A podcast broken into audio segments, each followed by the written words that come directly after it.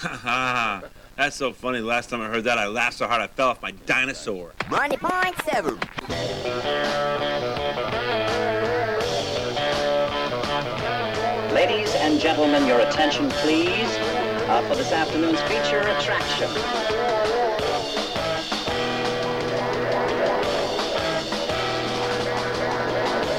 From the University of Alabama in Tuscaloosa, this is Aspect Radio, and to all those peeps out there at Tutwiler Hall moving in, I'm Ben Flanagan. And I'm Corey Kraft, and joining us today from New York is Ben's brother, Graham Flanagan. Is he on the Howdy, air? I also want to Yep. say what's up to everybody in Tutwiler moving in. Welcome. Now, it's been two years since funny man Will Ferrell last teamed up with the man who can arguably best channel his particular brand of comedy to the screen, former Saturday Night Live head writer Adam McKay.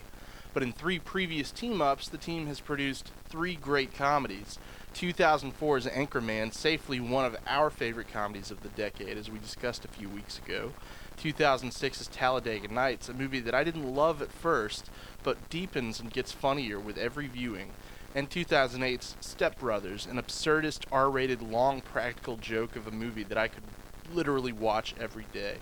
Well, after last night's screening of their latest collaboration, The Other Guys, we may have another great comedy on our hands. I think you're a fake cop. I hear a guy who's probably a little insecure. All units, we've got a possible jumper. We all know you're in a very dark place right now. I'm gonna do it! You're feeling as if sweet death is your only release. Oh, we got a second jumper! Oh, look, he's flying. Ah! Teaming up Ferrell and Mark Wahlberg, the movie tells the story of two NYPD desk cops, Ferrell's hilariously boring forensic accountant and Wahlberg's wannabe hero cop, whose mismatched partnership is put to the test when they come across a big case. The film, as all of McKay's movies, has an excellent supporting cast and roster of cameos that includes Eva Mendes, Steve Coogan, and Michael Keaton. Now, Ben and Graham, I don't know how your experience watching this film went, but personally, this movie made me laugh so hard I left the theater in pain. There were many scenes I missed almost entirely due to laughing at something that happened in a scene before. Now, this tends to happen with me in Adam McKay's films. Guys, do you find this a deserving entry into a strong filmography, or did this somehow not affect you as much as it affected me? Graham, I'll let you go first. Okay, uh, you know, flashes of brilliance. Definitely uh, moments that, that made me laugh, uh, like I have in many Will Ferrell movies past, and you know, and lots of Will Ferrell Saturday Night Live uh, sketches. Hilarious stuff in this movie. There's a lot of it, but overall, I felt like uh, it was a weak effort, and right now I'm ranking it fourth behind uh, Anchorman, Step Brothers, and Talladega Nights. I'd put this a notch above Talladega Nights. Uh, I don't like it more than Anchorman. Obviously, I think that we can all agree that that's their masterpiece. Uh, and I think that Step Brothers is a little bit better than this, but I'm kind of in agreement with Graham where I think that this is an overall weak effort. Uh, and Corey, I think that you're either wearing beer goggles or something when it comes to Adam McKay's comedy, or you're just drunkenly in love with him, man.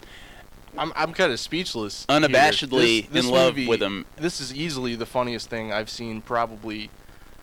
God, I don't know. This year, would you say it's the funniest this year? Absolutely. I think MacGruber's a better comedy overall than this. Man, uh, personally, I just I laughed out loud more. That's not to say that I didn't laugh out loud during the movie last night. I did, from beginning to end. There were funny things happening in just about every scene, but I just thought that there was a lot of fat that they could have trimmed off easily. And I think that the hardest thing you can possibly do when you're making a comedy is come up with some plot where you can basically throw all of the jokes that you have for 90 minutes to two hours and hope that it sticks to.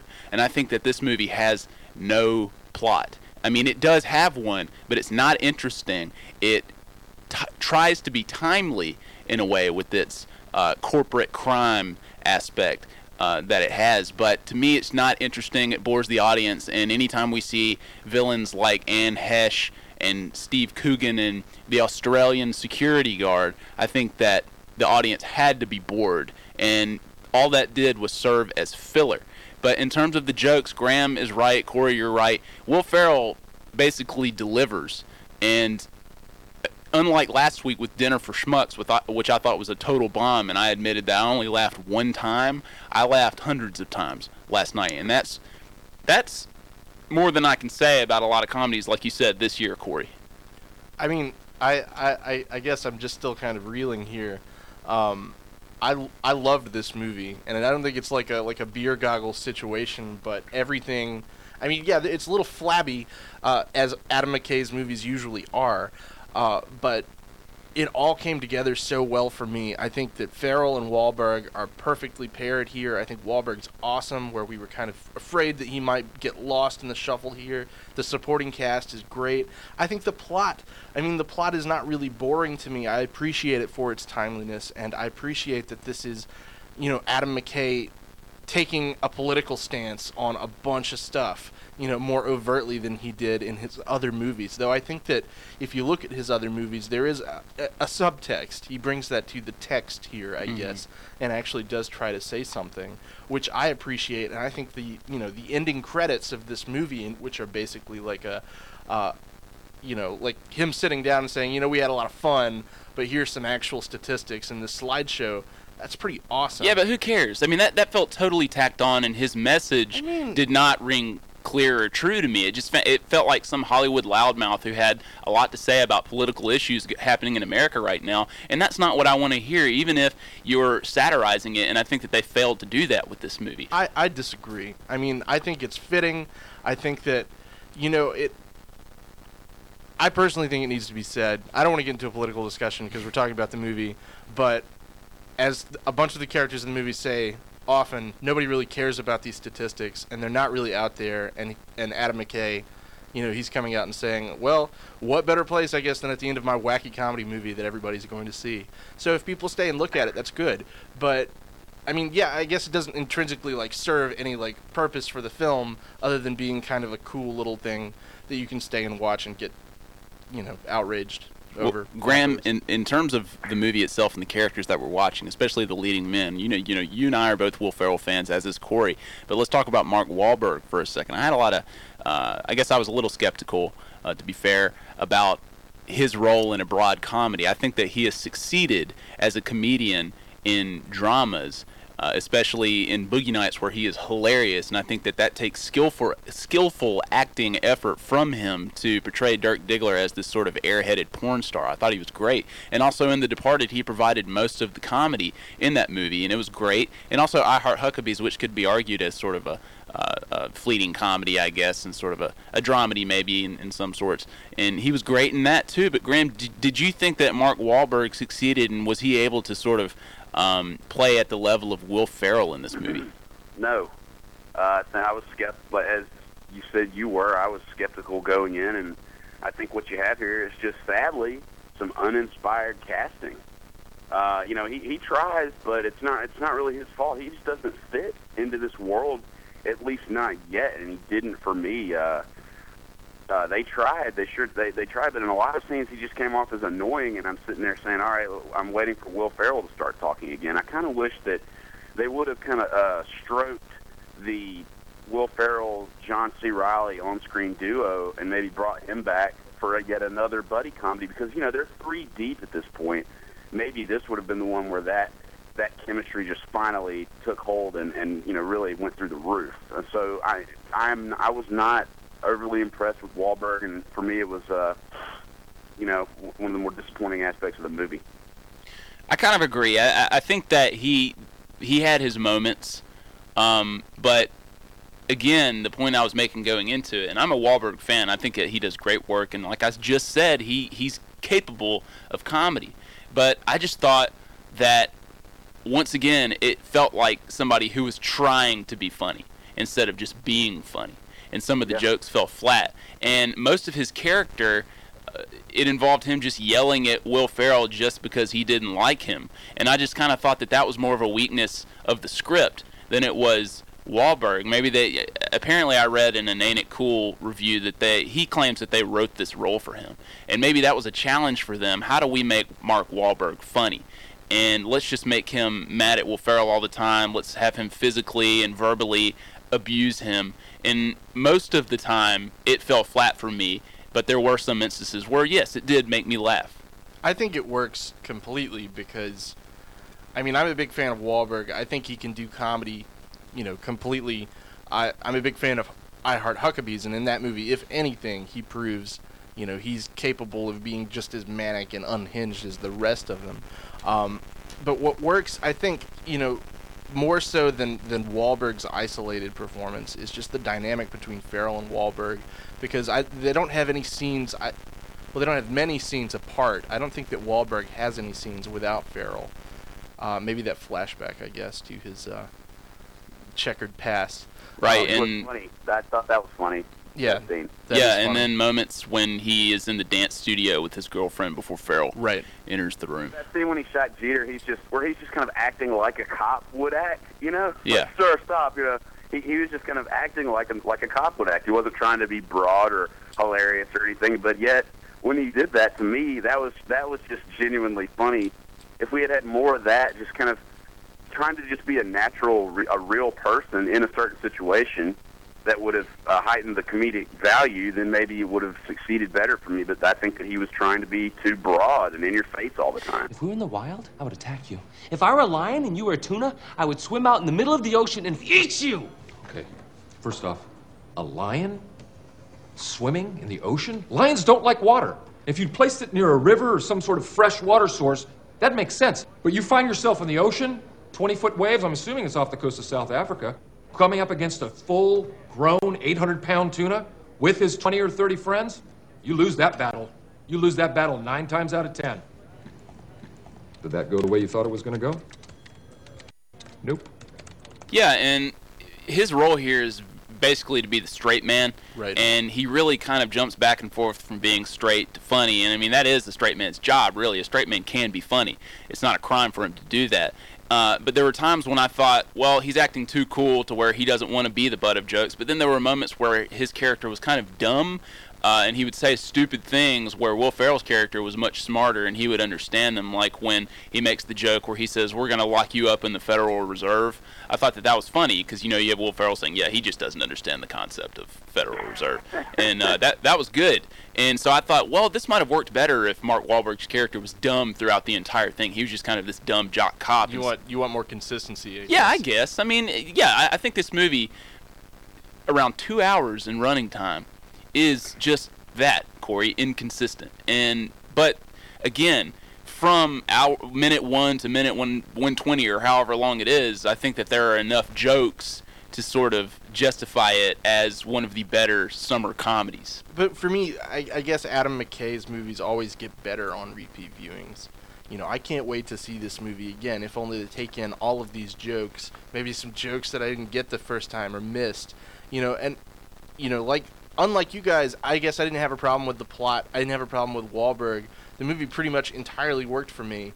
Um, and I can't wait to just sort of get back into this and, and just, you know, hang out with the supporting cast again and see this movie again because the supporting cast is so awesome and Ferrell is so funny here playing this sort of buttoned down, really boring guy with just this hilariously over the top, you know, dark secret of a past. Uh, I, I'm I'm really looking forward to I guess seeing I don't know the, the supporting cast again. Like I said, that's that's Well- the most fun of the movie. You mentioned his dark past. I can't wait for the future of this show to have a stinger that says, "You feel me?"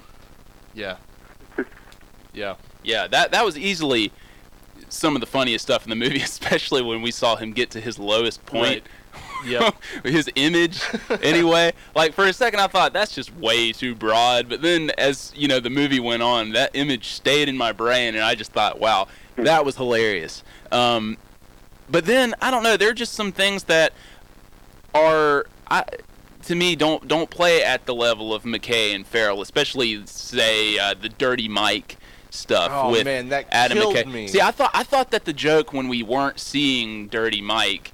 Uh, in the movie, I thought that that kind of worked. Yeah, yeah, that made me laugh. It was it reminded me of the old SNL days jokes that they might have made. But when we actually saw Dirty Mike, Played by Adam McKay. played by Adam McKay, it looked like something out of like a weak Adam Sandler movie. I thought that was hysterical. I, I, I like I wasn't expecting a callback, and when they show up, that killed me. Mm-hmm. Yeah, that And was good. McKay's departing line. It will happen again. Yeah, that was funny. Yeah, definitely. But uh, Graham, I I don't think you're a huge fan of Steve Coogan, uh, and neither am I. I mean, I, I like him. I think he's done good work.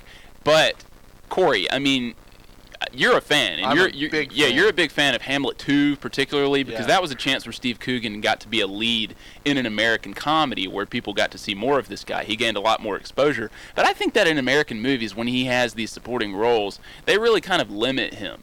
And America, unless they've seen Hamlet 2, really has yet to see what Steve Coogan is capable of, especially, uh, you know, when he has done good work in 24 Hour Party People or Tristram Shandy. I mean, this guy is obviously talented. And even something as small as Coffee and Cigarettes, the Right. Jim Jarmusch movie, where he is absolutely brilliant in that little vignette with Alfred Molina. Right, But didn't you think? I mean, he was just kind of wasted here. It's just kind of this corporate criminal who doesn't, who's not as much in on the joke, uh, where he's really kind of serving as a plot device. I mean, it's not really the flashiest character, but he gets little moments that are that are pretty nice here and there. Um, I, I did kind of question, I suppose, casting Steve Coogan in that role specifically. I mean, precisely for what you just said. Uh, he doesn't really have a whole lot of opportunities to be funny. Um, but there, I mean, that scene uh, where he attempts to bribe the cops, I think, is is probably That was a good sequence. It's it's an excellent sequence. I where they go to, where he gives them tickets to the Knicks, Knicks and games and Broadway shows. Jersey Boys, or yeah, that that was funny. Uh, just that little montage. But uh, Graham and Corey and Graham, I'll start with you. Uh, you said Graham, you said you ranked this fourth among Will Ferrell, Adam McKay collaborations, and I think that this movie serves as sort of an exception because Will Ferrell did not get writing credit this time. Uh, Yeah. Which was a surprise to me going into it. I, you know, I just kinda surprised by yeah. I assumed that he co-wrote the movie. I didn't. I didn't even check it out. I just thought this is the new Adam McKay, Will Ferrell movie. Obviously, they're going to share co-writing credit. But when the credits came up at the end, it said uh, Adam McKay and I think like Chris Minchie or Henchy. Chris Henchy. Yeah, something like that. Didn't know who that was. Haven't done the research yet to find out what his other credits are.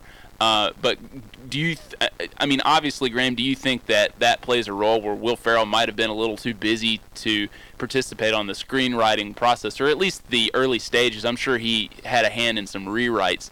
But did it feel like Will Ferrell was sort of a, a, a supporting player in, in some respects with this entire project?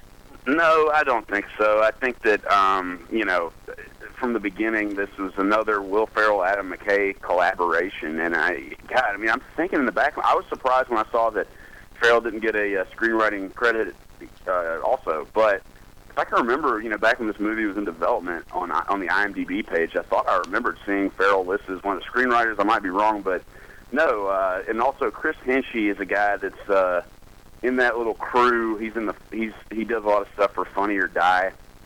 Uh, he's married to Brooke Shields, which explains her cameo in the movie.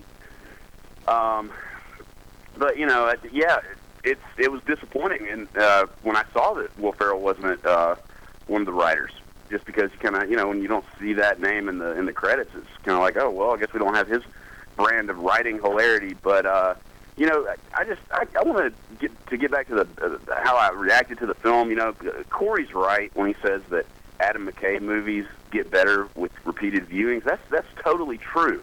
And then for me, that's been true for all three of their other films. Even Anchorman, which I loved at the outset, just got so much better and better with repeat viewings.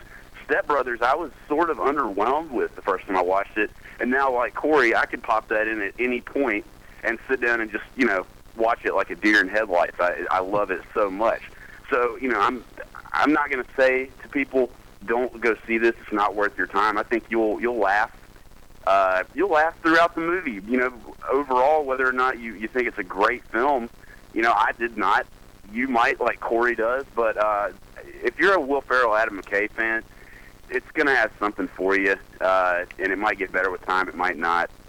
Uh, and hey, whether that's Chris Henchy's fault or not, remains to be seen. I think that Step Brothers does sort of hold up much more so than Talladega Nights does, but in terms of a repeat viewing and the val- and you know the rewatchability and that value, I think that's also some people being fans of McKay or other directors and writers and trying to convince themselves that hey, maybe this is funny. If I watch it enough, I'll be hypnotized into thinking that it is funny.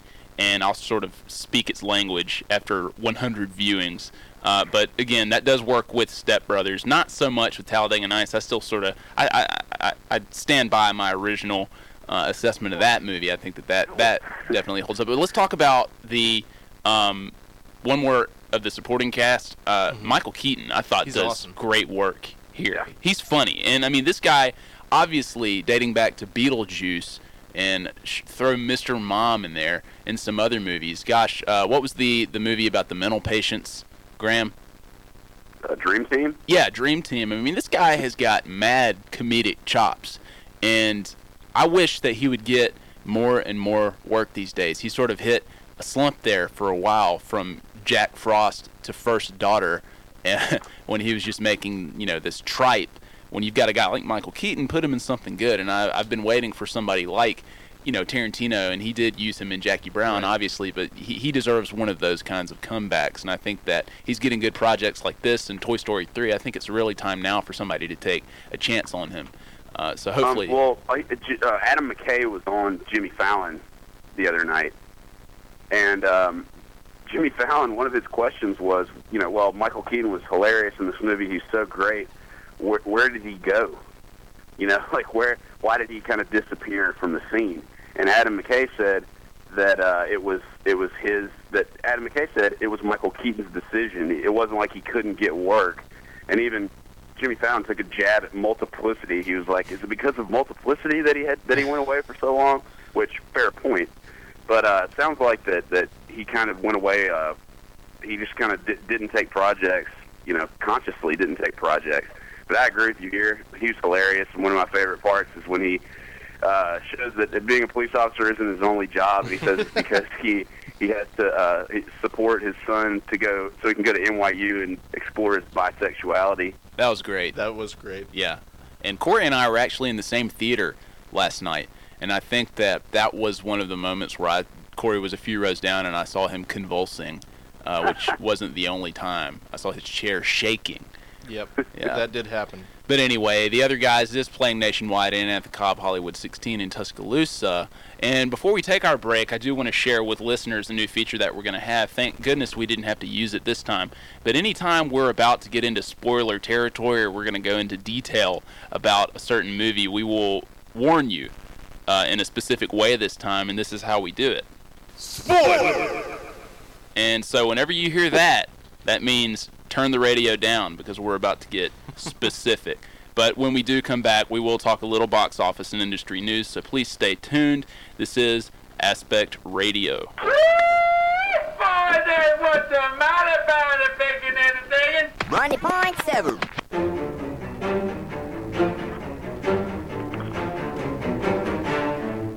Back on Aspect Radio uh, with Corey Kraft and Graham Flanagan. I'm Ben Flanagan. And before we get out to our Hollywood news that piqued our interest this week, let's say hello to the people out at Tutwiler Hall. Move in day. It's a hot day. We know it's hot, but uh, hopefully we can give you something to listen to here on the Movie Talk Show. We just talked about the other guys. Now it's time to talk about what kind of money it's making this weekend. Deadline Hollywood reports that the other guys, which we just reviewed, will end up unseating Christopher Nolan's Inception as the number one moneymaker at the box office this weekend. Will Ferrell's buddy cop movie should bring in around 35 million, followed by Inception, which should finish with something in the 19 million dollar arena, meaning another measly 30% drop off for the Mindbender. Now, Graham, does this showing for the other guys surprise you at all, and what do you think of the legs that Inception has right now? Uh, It doesn't surprise me at all. Uh, you know, the, look at look at their track record of these guys of, of these Adam McKay directed Will Ferrell stars. You know, all all hundred million dollar plus hits. Except Anchorman. Yeah, no, say again. Anchorman made 85.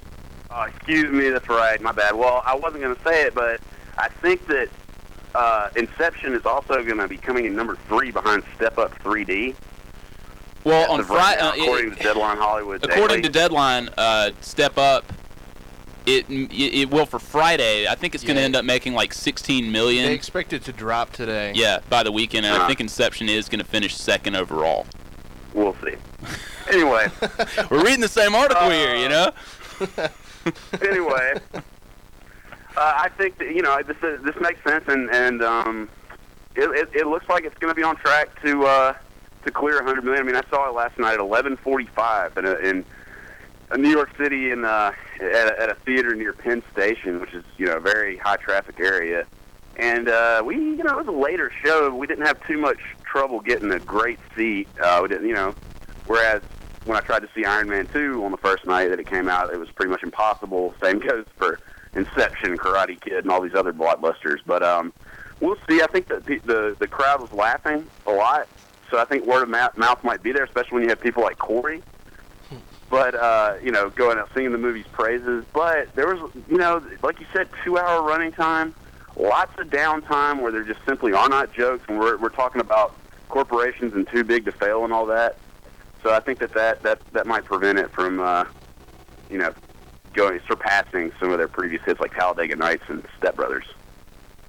PG-13 definitely helps though. Yeah, that does help. Um, I just want to talk about the legs on Inception because I think that's, I mean, it's pretty phenomenal to to see that this movie is going to top out probably around, I don't know, 270 or so.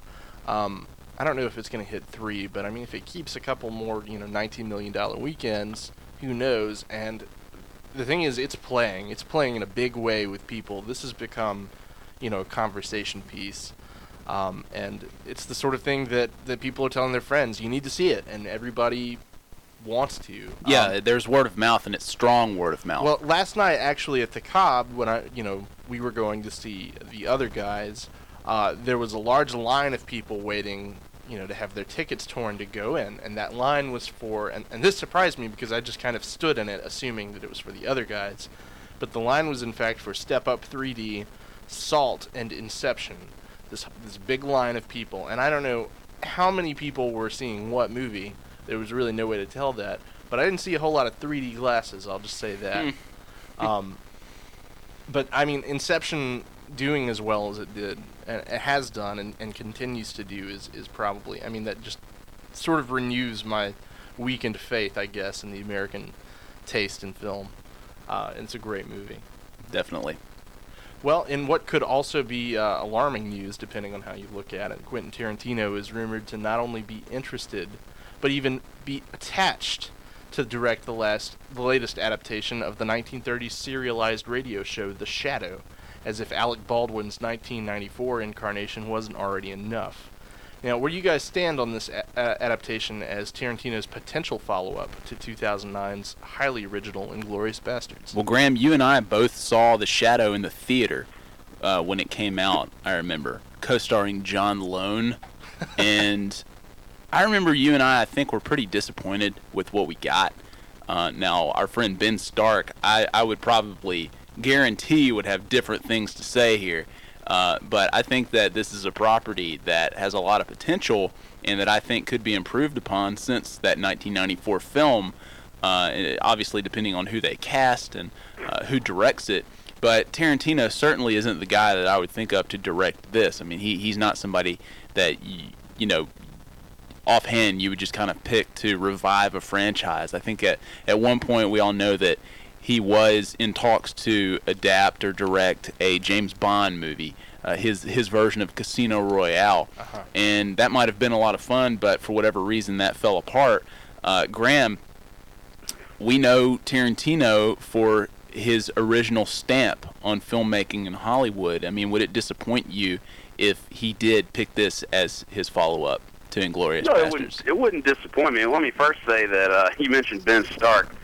Ben Stark's idea of a fun Friday night is a is a double feature of The Shadow and The Phantom, starring Billy Zane, and that's only if movie galleries closed and he's not able to rent Ducktales season two. But I think that uh, hopefully, hey, hopefully The Shadow looks better than The Green Hornet, which I'm uh, sort of disappointed about so far with the, with uh, just from the trailers. No, look, Tarantino's back on top with Inglourious Basterds, and that when that happens, when you make a movie like this, as you know, with Chris, Christopher Nolan, he can do whatever he wants next. He can do Step Up 4D for all I care. I'll be there. So Tarantino can do whatever he wants. He can take a, a, a he can adapt a novel. He can adapt an anime series. Do whatever he wants. I'm there. Uh, and if it fails, then hey, it's going to say, uh oh, is he kind of sliding back down to where he was for most of the early part of the 2000s? But right now, he's got carte blanche to do whatever he wants. And uh, So Corey, bring it on.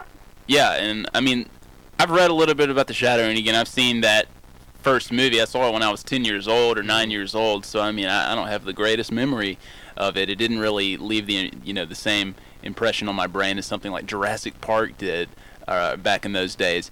Um, but you, look, if this is something that Tarantino grew up loving and it's something that he's passionate about, obviously it, it could be a great movie. But I mean, is this something that excites you? I would see it. You know, Tarantino though is notoriously flighty about what he's going to do next. Mhm. Um, the only thing that he's sort of repeatedly mentioned in interviews is an, another Kill Bill movie, which Mhm. should be arriving somewhere around 2014, if his time estimate was correct. Um, but I mean, I'm with you guys. I'll see anything he does. I think there. I mean, I think there's a lot of potential to do like a like a period adventure piece with with this film. Uh, if that's the way he wanted to go, uh, I mean, obviously that would be pretty cool. But um, you know, I'll see whatever he does. Well, you know, one of my favorite shows on TV is ESPN's Pardon the Interruption, and they have a segment on there every week called Odds Makers, where they say, What are the odds that this is actually going to happen? Give me a percentage. Honestly, like you said, him having this sort of flighty reputation on projects following successful ones, I give this a 4% chance of actually happening. I won't believe it until I'm in the theater Yeah. on the day. That happened with Inglourious Basterds, though. So Yeah. Well, we'll yeah, see. I, I, I still kind of can't believe that we have a movie uh, called Inglourious Basterds that you can put in your DVD player. So I'm going to give it a 40%. Yeah.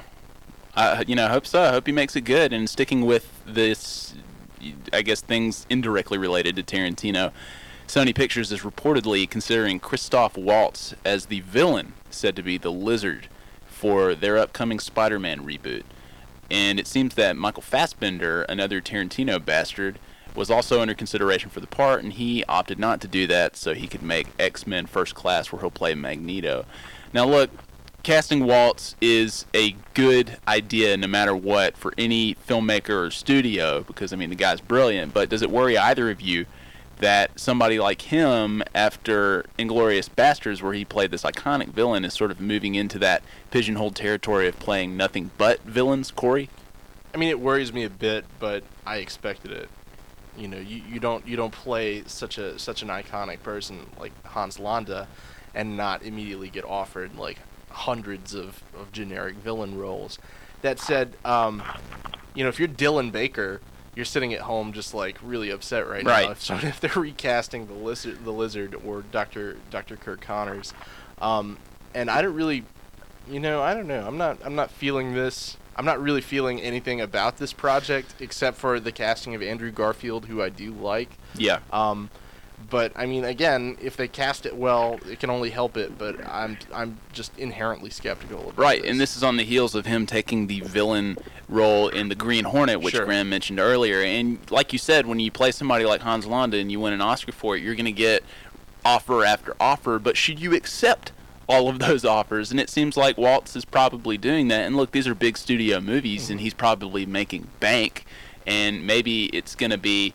It's going to take a couple of movies for him to fatten up his bank account before he's like, "Look, I'm ready to make real movies Well, now." yeah, and you got to figure. I I don't know how old he is, but having just broken into Hollywood with Inglourious Basterds, you got to figure that he's pretty. He's just happy to be there. Mhm. You know, it, I I don't know if it's the money or just the enthusiasm of being in these big American films. Yeah. But, you know, It's got to be a combination of both. I mean, he, he, he all when he was doing kind of the the Academy Awards press tour that lasted however many months. I mean, you get the sense from from Waltz that he's just a genuine actor that loves to be. I think he even said it like on the planks. Uh, you know, this guy loves it, and and you know, he let's think about it. Before Inglourious Basterds, he was unknown. He wasn't even that big of a star in Germany.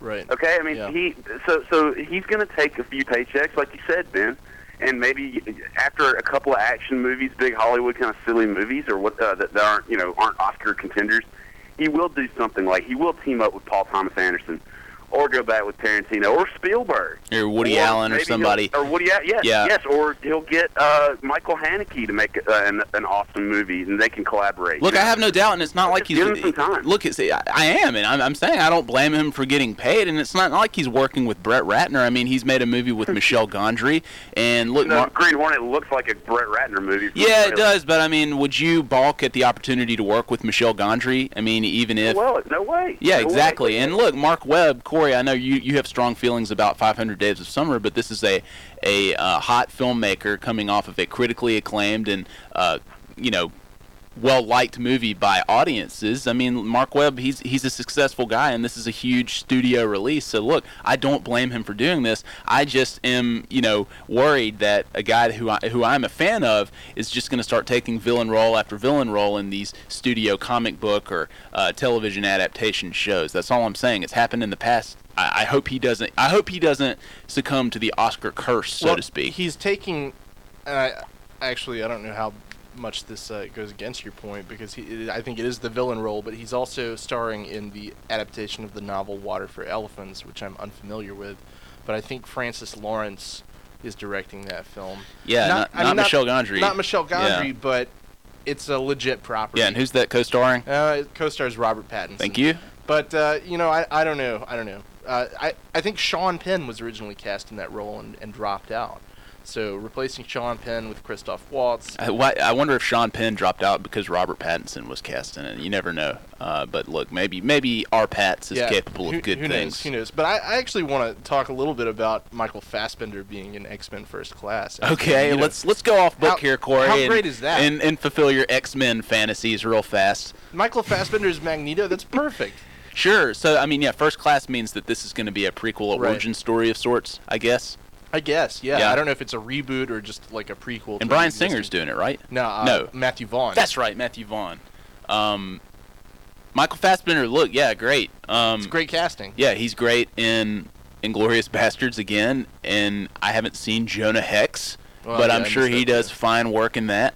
Um, but we'll see. But again, I mean, I'm all for casting my favorite actors in big Hollywood movies. You know, I get excited about that, but it also I, I am I am going to come into it with a little bit of skepticism too, based on a lot of what Hollywood has had to offer over the past few years. Sure. Speaking of casting a lot of my favorite actors in a big budget Hollywood movie, Mhm. uh, Cinema Blend reports that Iron Man franchise director Jon Favreau really wanted to direct the upcoming Avengers film, but Marvel didn't want to pay the salary he apparently demanded. Uh, negotiations with Favreau to direct Iron Man 2 were difficult, and Favreau worked out a deal that got him paid more money, but Marvel wasn't willing to pay that kind of money again when it came time for the Avengers, and so they found cheaper talent to direct all of their subsequent movies, namely, namely Joss Whedon, who will direct the Avengers. Graham, considering the revenue Favreau's two products have generated for Marvel in two years, is this a smart move? Look, I, I, I can't believe that the I still can't believe that the studios are, are letting Marvel and DC. They're kind of like doing these major co- creative collaborations where they're actually like letting these Marvel executives, quote unquote, come onto the set and give their input. I, and and you know, I, I just think that, that that cannot last for very long. I mean, some of these movies have made money, some of them haven't though. And I just think as a being a filmmaker or somebody working for the studio, I would start to be like, all right, guy, you know, back to the back to the lab. Here's a notepad and some crayons. You know, go do your thing. Well, if I'm not But, uh, mistaken, oh, I'm sorry. Go ahead. But no, no, I, I think that you know it's really that's surprising to me that, that they couldn't get Jon Favreau, who's who's proven that he can bring home the the goods with, with the, the first two Iron Man movies and his other hits, because usually these days salary isn't even uh, isn't even a factor. A lot of times with these kinds of projects, directors will say, you know what, you can just give me the scale salary, but then I get the fat back end uh, percentage of, of the gross which is less of a risk for the studios because you know that means they don't have to put up that much money up front, and then it, the pressure is on the director to create a product that is going to generate enough for them to to uh, justify them not taking the big salary. I agree. I think that this is a mistake uh, because look, I, this is no slight to Joss Whedon. He's done great work in a lot of people's eyes, and I'm sure he'll do a fun job with the Avengers. But you have a proven commodity with Jon Favreau, who has delivered two mega blockbusters in the Iron Man movies, as well as another major hit that grossed 170 million, I think, with Elf. Uh, not too long ago. So the guy can deliver um, at the studio level, and he's made what I would probably say safely assume are people's favorite Marvel comic book movie adaptations, other than maybe the Spider, the first two Spider-Man movies. I think that there's probably a debate between Iron Man one and Spider-Man two as the best Marvel movie. Don't you think? Yeah, certainly the best Marvel production since they became, you know, a Mhm. self-sustaining Right, right, right. upon themselves. Um, but Marvel has a history of this, you know, dumping people when they want more money or when they become difficult. I mean, look at Terrence Howard and Edward Norton. Even they're they're both out. Um, whether this is just you know the sustainable, no, of course it isn't because they're you know if they alienate Jon Favreau of all people and Robert Downey Jr., they're going to be in trouble when contracts expire. Yeah, and the fact This is, sounds- go ahead, Graham. Sorry. Your turn. Okay, so this sounds like you know if this is a Marvel decision, this sounds like some very like nerdy Joss Whedon worship that I am not surprised at all that they have. Like, oh Joss, oh just if you'll keep taking meetings with us, Joss, creator of Buffy the Vampire Slayer and Firefly, we we promise we'll have something special for you, Joss. If you just keep hanging around. You know, like, the, the, and no offense to, to you, Corey, or to your wife, Ben, Right. but you don't you don't insult Jon Favreau because you might have have a thing for whatever uh, show Joss Whedon used to have on the WB. Or comic, He you know, because he, Ru- he, Jon Favreau has auditioned to do this massive project twice and succeeded both times. How are you just going to hand that off to somebody that's, that's been doing TV episodes for the last almost ten years? No, I agree with you. I mean, I like Joss Whedon, but I have a lot of reservations about this. yeah, and the fact remains that Stan Lee is out of control right now with his creative control, abuse of power, I would say. Oh, you read and you read his Twitter feed, Stan Lee's Twitter feed. It sounds like it's Howard Hughes tweeting. Bizarre. I just let people, you know, I follow him, check him out. I mean, it's just really weird. I'm not following him right now. So yeah, I'm, I'm not to. either, actually. Yeah, well, let's take one last break and we'll come back with some DVD picks and some announcements. Please stay tuned to all those folks out there at Tutwiler Hall. Stay hydrated. It's only going to get hotter. This is Aspect Radio, the movie talk show, only on 90.7, The Capstone, the voice of the University of Alabama. Enjoy some Iggy Pop. Back here on Aspect Radio, this is Ben Flanagan, and it's time for some DVD picks. Corey? Well, not much coming out this next week, uh, but I can recommend two fairly decent, though somewhat middling studio comedies that come out on Tuesday. Uh, the first being Steve Carell and Tina Fey's Date Night, which is not as good as it should have been, but still worth a rental, I'd say. It's it's a funny movie. Um, Steve Carell and Tina Fey co-star as a married couple who get into some action movie type hijinks when they uh, take a rare trip into New York to have a nice dinner and are mistaken for, I don't know, villains of some sort. I don't remember much about it, but Is it better than Get Smart? I like Get Smart. You like Get Smart. No, it's not better than Get Smart. Okay. Um, the action's not as good. It's a Shawn Levy movie, so you know you, you take what you can get. Mhm. Uh, but I mean, Carell and, and Fey are both very funny. Mark Wahlberg has a nice little cameo slash supporting role. Um, James Franco and Mila Kunis show up, so I mean it's it's hardly a waste of time, though I wouldn't buy it. Uh, the second kind of surprises me. Um, it's the remake of Death at a Funeral, um, which also comes out on Tuesday. I actually like this a lot more than the the original Death at a Funeral, which I always found kind of too stuffy, uh, not really very funny. This sort of like takes the same premise, uh, cast a lot more appealing stars like like Tracy Morgan, Chris Rock, Martin Lawrence. Um, sort of stacks the deck uh, as far as comedic stars go. Luke Wilson and, and James Marsden even, uh, and Peter Dinklage reprising his role from the original, which is funny. Danny Glover's in it too, right? Danny Glover. Yeah, and I've always thought that Chris Rock, no matter how hilarious his stand-up is, and look, he's the king of stand-up right Yeah. now, as far as I'm concerned. But I've always thought that he's had trouble making good movies, and I just don't think he's a very good actor. Well, he plays the straight man in this too, Uh-huh. so he, he doesn't really have too much of an opportunity Okay. to uh, sort of go broad like uh, James Marsden and uh, Tracy Morgan, of course. yeah, good cast. It is a good cast. It's a funny movie. Um, if you have any fondness towards the original, uh, I would I would check this out because I think it is, like I said, better. Also, fun trivia note: it's directed by Neil LaBute, Mhm. which blows my mind every time I think about it. Yeah, it blew my mind when I saw that he directed Lakeview Terrace and then that he was directing this. I'm like, is this really the guy that did Your Friends and Neighbors and In the Company of Men? What happened to him? I actually have your friends and neighbors from Netflix right now. Enjoy, my friend. Yeah. You're Trying gonna to be. fund his off off Broadway commie plays. Yeah, I guess so. I guess so. Corey Corey Graham has uh, your friends and neighbors on you know DVD at home now. I guess you know it, it's the perfect contrast to the other guys last night, or would it might serve as a pretty good double feature. Yeah. Yeah. We'll see. That, We'll that see. movie's in the top. I mean, it's it's just a great film. Your friends and neighbors. Uh, he has yet to even come close in the in the subsequent work that he's done. Highly recommended from me. And I'll let the. Are you done, Corey? Or Yeah, no? yeah, Okay, yeah. I'll let this sort of segue into my picks. Uh, Corey, you loaned me Greenberg last week, Uh-huh. and I think that this is right there with Ben Stiller's dramatic performance in Your Friends and Neighbors, and he's outstanding in that movie. Okay. And I think that Greenberg is actually Ben Stiller's best overall performance, and I think You that think it's. so? Yeah, I really do, and you know, I, I even I look. I consider his comedies like, uh, you know, Zoolander. Uh, and even Dodgeball, which I think is a brilliant comedic performance. Mm-hmm. But I really reacted strongly uh, to Greenberg. I really think his work is Oscar worthy, especially the sort of climactic scene with him and Rhys Ifans at the end. Uh, during the party Yeah. at the house. I think I thought that was an excellent scene, and um, what I love about that movie and what the decision on Baumbach and Stiller's part is to reveal just how short Ben Stiller actually is in the movie because you see him at normal height. It's not really manipulated like it is, say, in other Hollywood movies.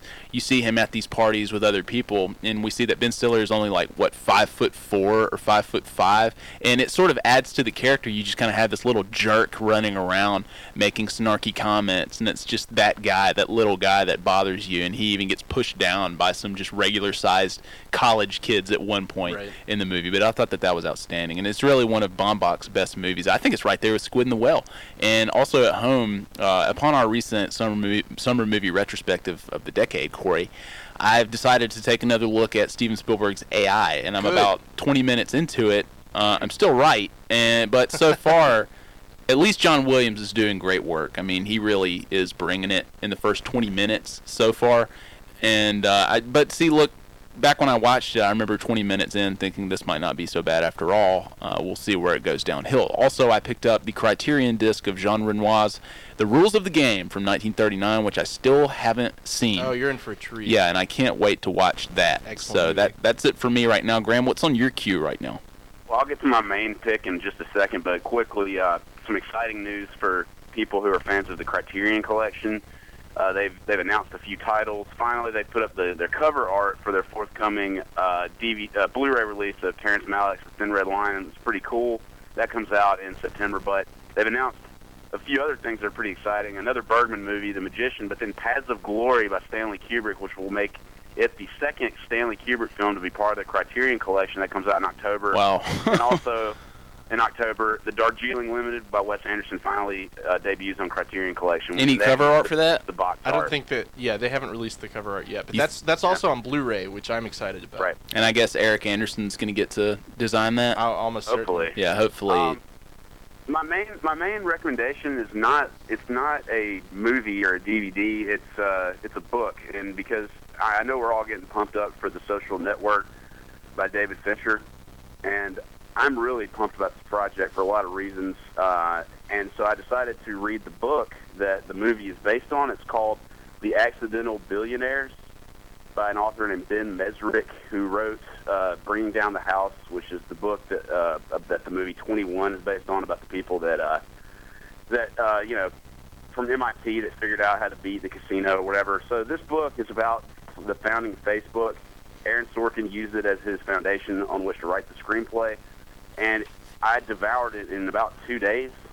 It's it's just it's totally breezy, entertaining read, and and I think it should be required viewing for anybody who, you know, since the the middle of this decade has has kind of had their lives impacted by Facebook. I know that mine has, and I know you guys probably it has impacted your lives too. And I think that it's kind of required reading. It should be anyway for for people who use this tool every day to kind of figure out how it came to be. It's really fascinating the story behind it, uh, and and just this book really pumped me up for the trailer. I got or for the movie rather. I saw the trailer last night before the other guys, and had finished the book earlier this week. And you know, you see little scenes that are you, you clearly, if you've read the book, can see what's going on and who's involved.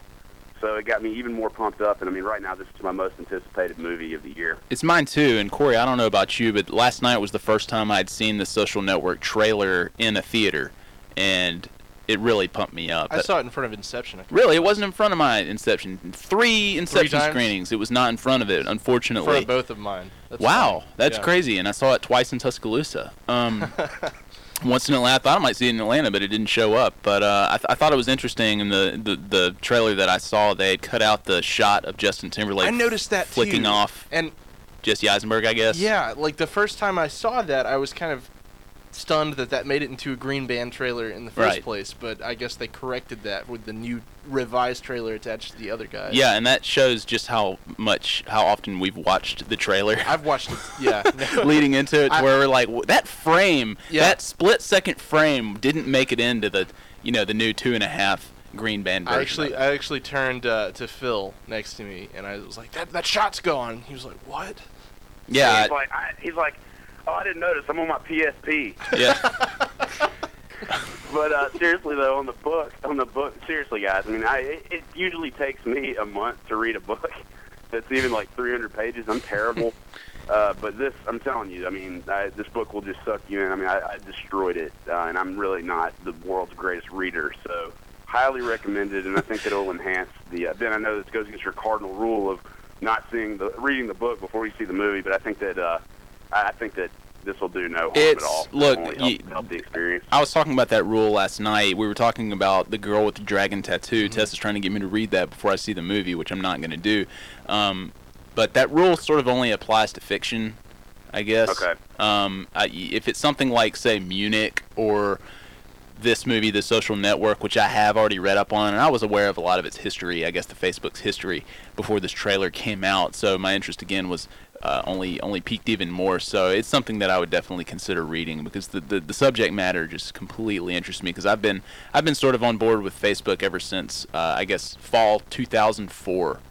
Uh, Oh wow. yeah, I've been a loser for a long time. uh, so, but anyway, uh, opening nationwide and in Tuscaloosa at the Cobb Hollywood 16 this week. The other guys, which we reviewed today, with Will Ferrell and Mark Wahlberg in Step Up 3D, which Corey will see for his fourth time later today, with a bunch of young kids from those hip dancing shows on TV. I actually should say I am actually going to see this movie today. Well, So, not for the for the first time, not the fourth time, but um, also there's actually uh, an announcement um, about movies that are playing at the Bama over the next couple weeks. If you walk past the Bama theater, they've got posters up for uh, Micmacs, which is uh, Jean-Pierre Jeunet's new film, uh, Get Low, the new Robert Duvall Wow. film, and Winter's Bone. Uh, which will be playing at the the first week of October. Hmm. Um, Good and job, man. That's that's that's great. That's, Yeah. No, it's you a gotta really- give kudos to them for that. Yeah, they've got a really solid uh, selection of films coming up over the next couple weeks. Speaking of Get Low, and I'll be very quick about this, Uh-huh. and I should be. Um, and this goes back to the other guy's discussion. I was, uh, you know, YouTubing and just kind of surfing the internet, reading about Get Low and that kind of thing, and also Adam McKay. And I went back and watched a an old Adam McKay short film, The Procedure.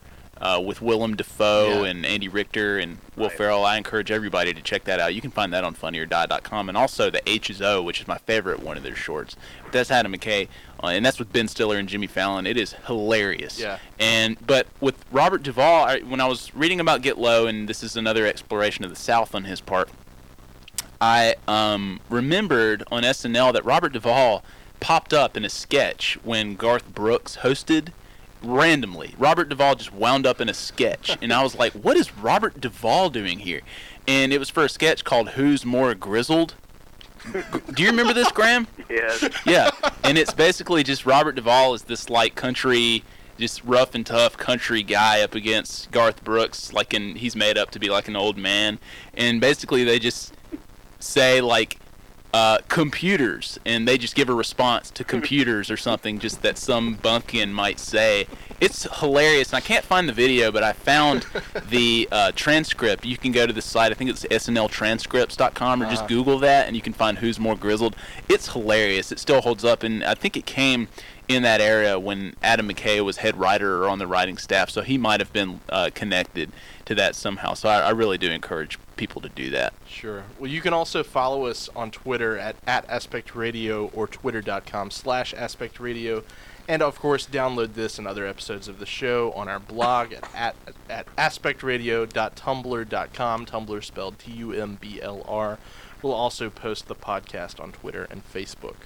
And do not forget to visit our friend Matt Scalici's website, filmnerds.com, where you're going to find some cool podcast and a really fun blog. He's actually got a series going where he watches the top 50 box office grossers from the year 1983. It's entertaining. It's great. Yeah. I, that's that. I've been loving that If- series. if by he- the way, it's it's just really original and Yeah. uh, If he- in a lot of ways kind of sad. Yeah, no. Look, if he if he pulls that off and he's not divorced from his wife Francesca, I'll be surprised. But if he also pulls that off, he should be considered for some sort of Pulitzer Prize category. No, Yeah. I'm saying it's sad, not because he's doing it. I think it's great that he's doing it. and It's it's incredible. I'm saying it's sad. Some of the movies that that people were paying to see in 1983. Yeah, man, I'm with you there. And maybe even sadder, uh, our friend Phil, who you mentioned earlier, uh, he has sort of a similar uh, blog experiment going on right now where he is taking his obsession with the Fast and Furious franchise and writing a 365 day blog where he watches one of the four movies and writes something about the Fast and the Furious movie, whichever one he watches that Right. day. So, He's uh, he's taking it to another level. that's talk about sure. sad. I like those movies too, but not enough to uh, you know. Yeah. So anyway, filmnerds.com, uh, and you can catch Corey and his and my columns in Tusk Magazine, found in every Friday edition of the Tuscaloosa News. Graham, thank you again for coming on. We hope you do it again Yeah, very thanks, soon. dude. Yeah, thank you. I just want to say what's up to everybody at uh, Tutwiler. Welcome to Tuscaloosa. You're gonna love it here. You ditched Tuscaloosa. You're up in New York City. So what are you talking hey, I about? was there for two plus decades. All right, and this it's always going to be my home. And I know you know you're in Tutwiler. It can you can feel like oh man I'm I'm far from home. Don't worry about that. Just uh, check out filmnerds.com. Everything will be all good. Yeah, do. And do listen to 90.7 The Capstone. It is your friend, uh, new freshmen that are arriving here on The Capstone. It is the voice of the University of Alabama. And this is Aspect Radio, the movie talk show we air every Saturday at 9 a.m. And you can look us up on Facebook and Twitter. Yeah, please do.